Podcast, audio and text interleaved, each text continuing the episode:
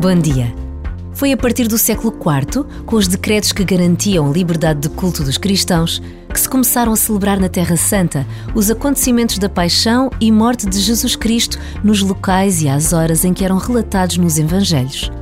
Na Idade Média, esta semana era chamada a Semana Dolorosa porque a paixão de Cristo era dramatizada e ainda hoje em muitas igrejas locais se realizam procissões e representações dos momentos da prisão, julgamento e crucificação de Jesus Cristo. Amanhã, iniciam-se os momentos centrais da Semana Santa com a celebração da Missa Crismal e da Missa da Ceia do Senhor. Por vezes, basta a pausa de um minuto para nos recordarmos do verdadeiro significado desta Semana Santa.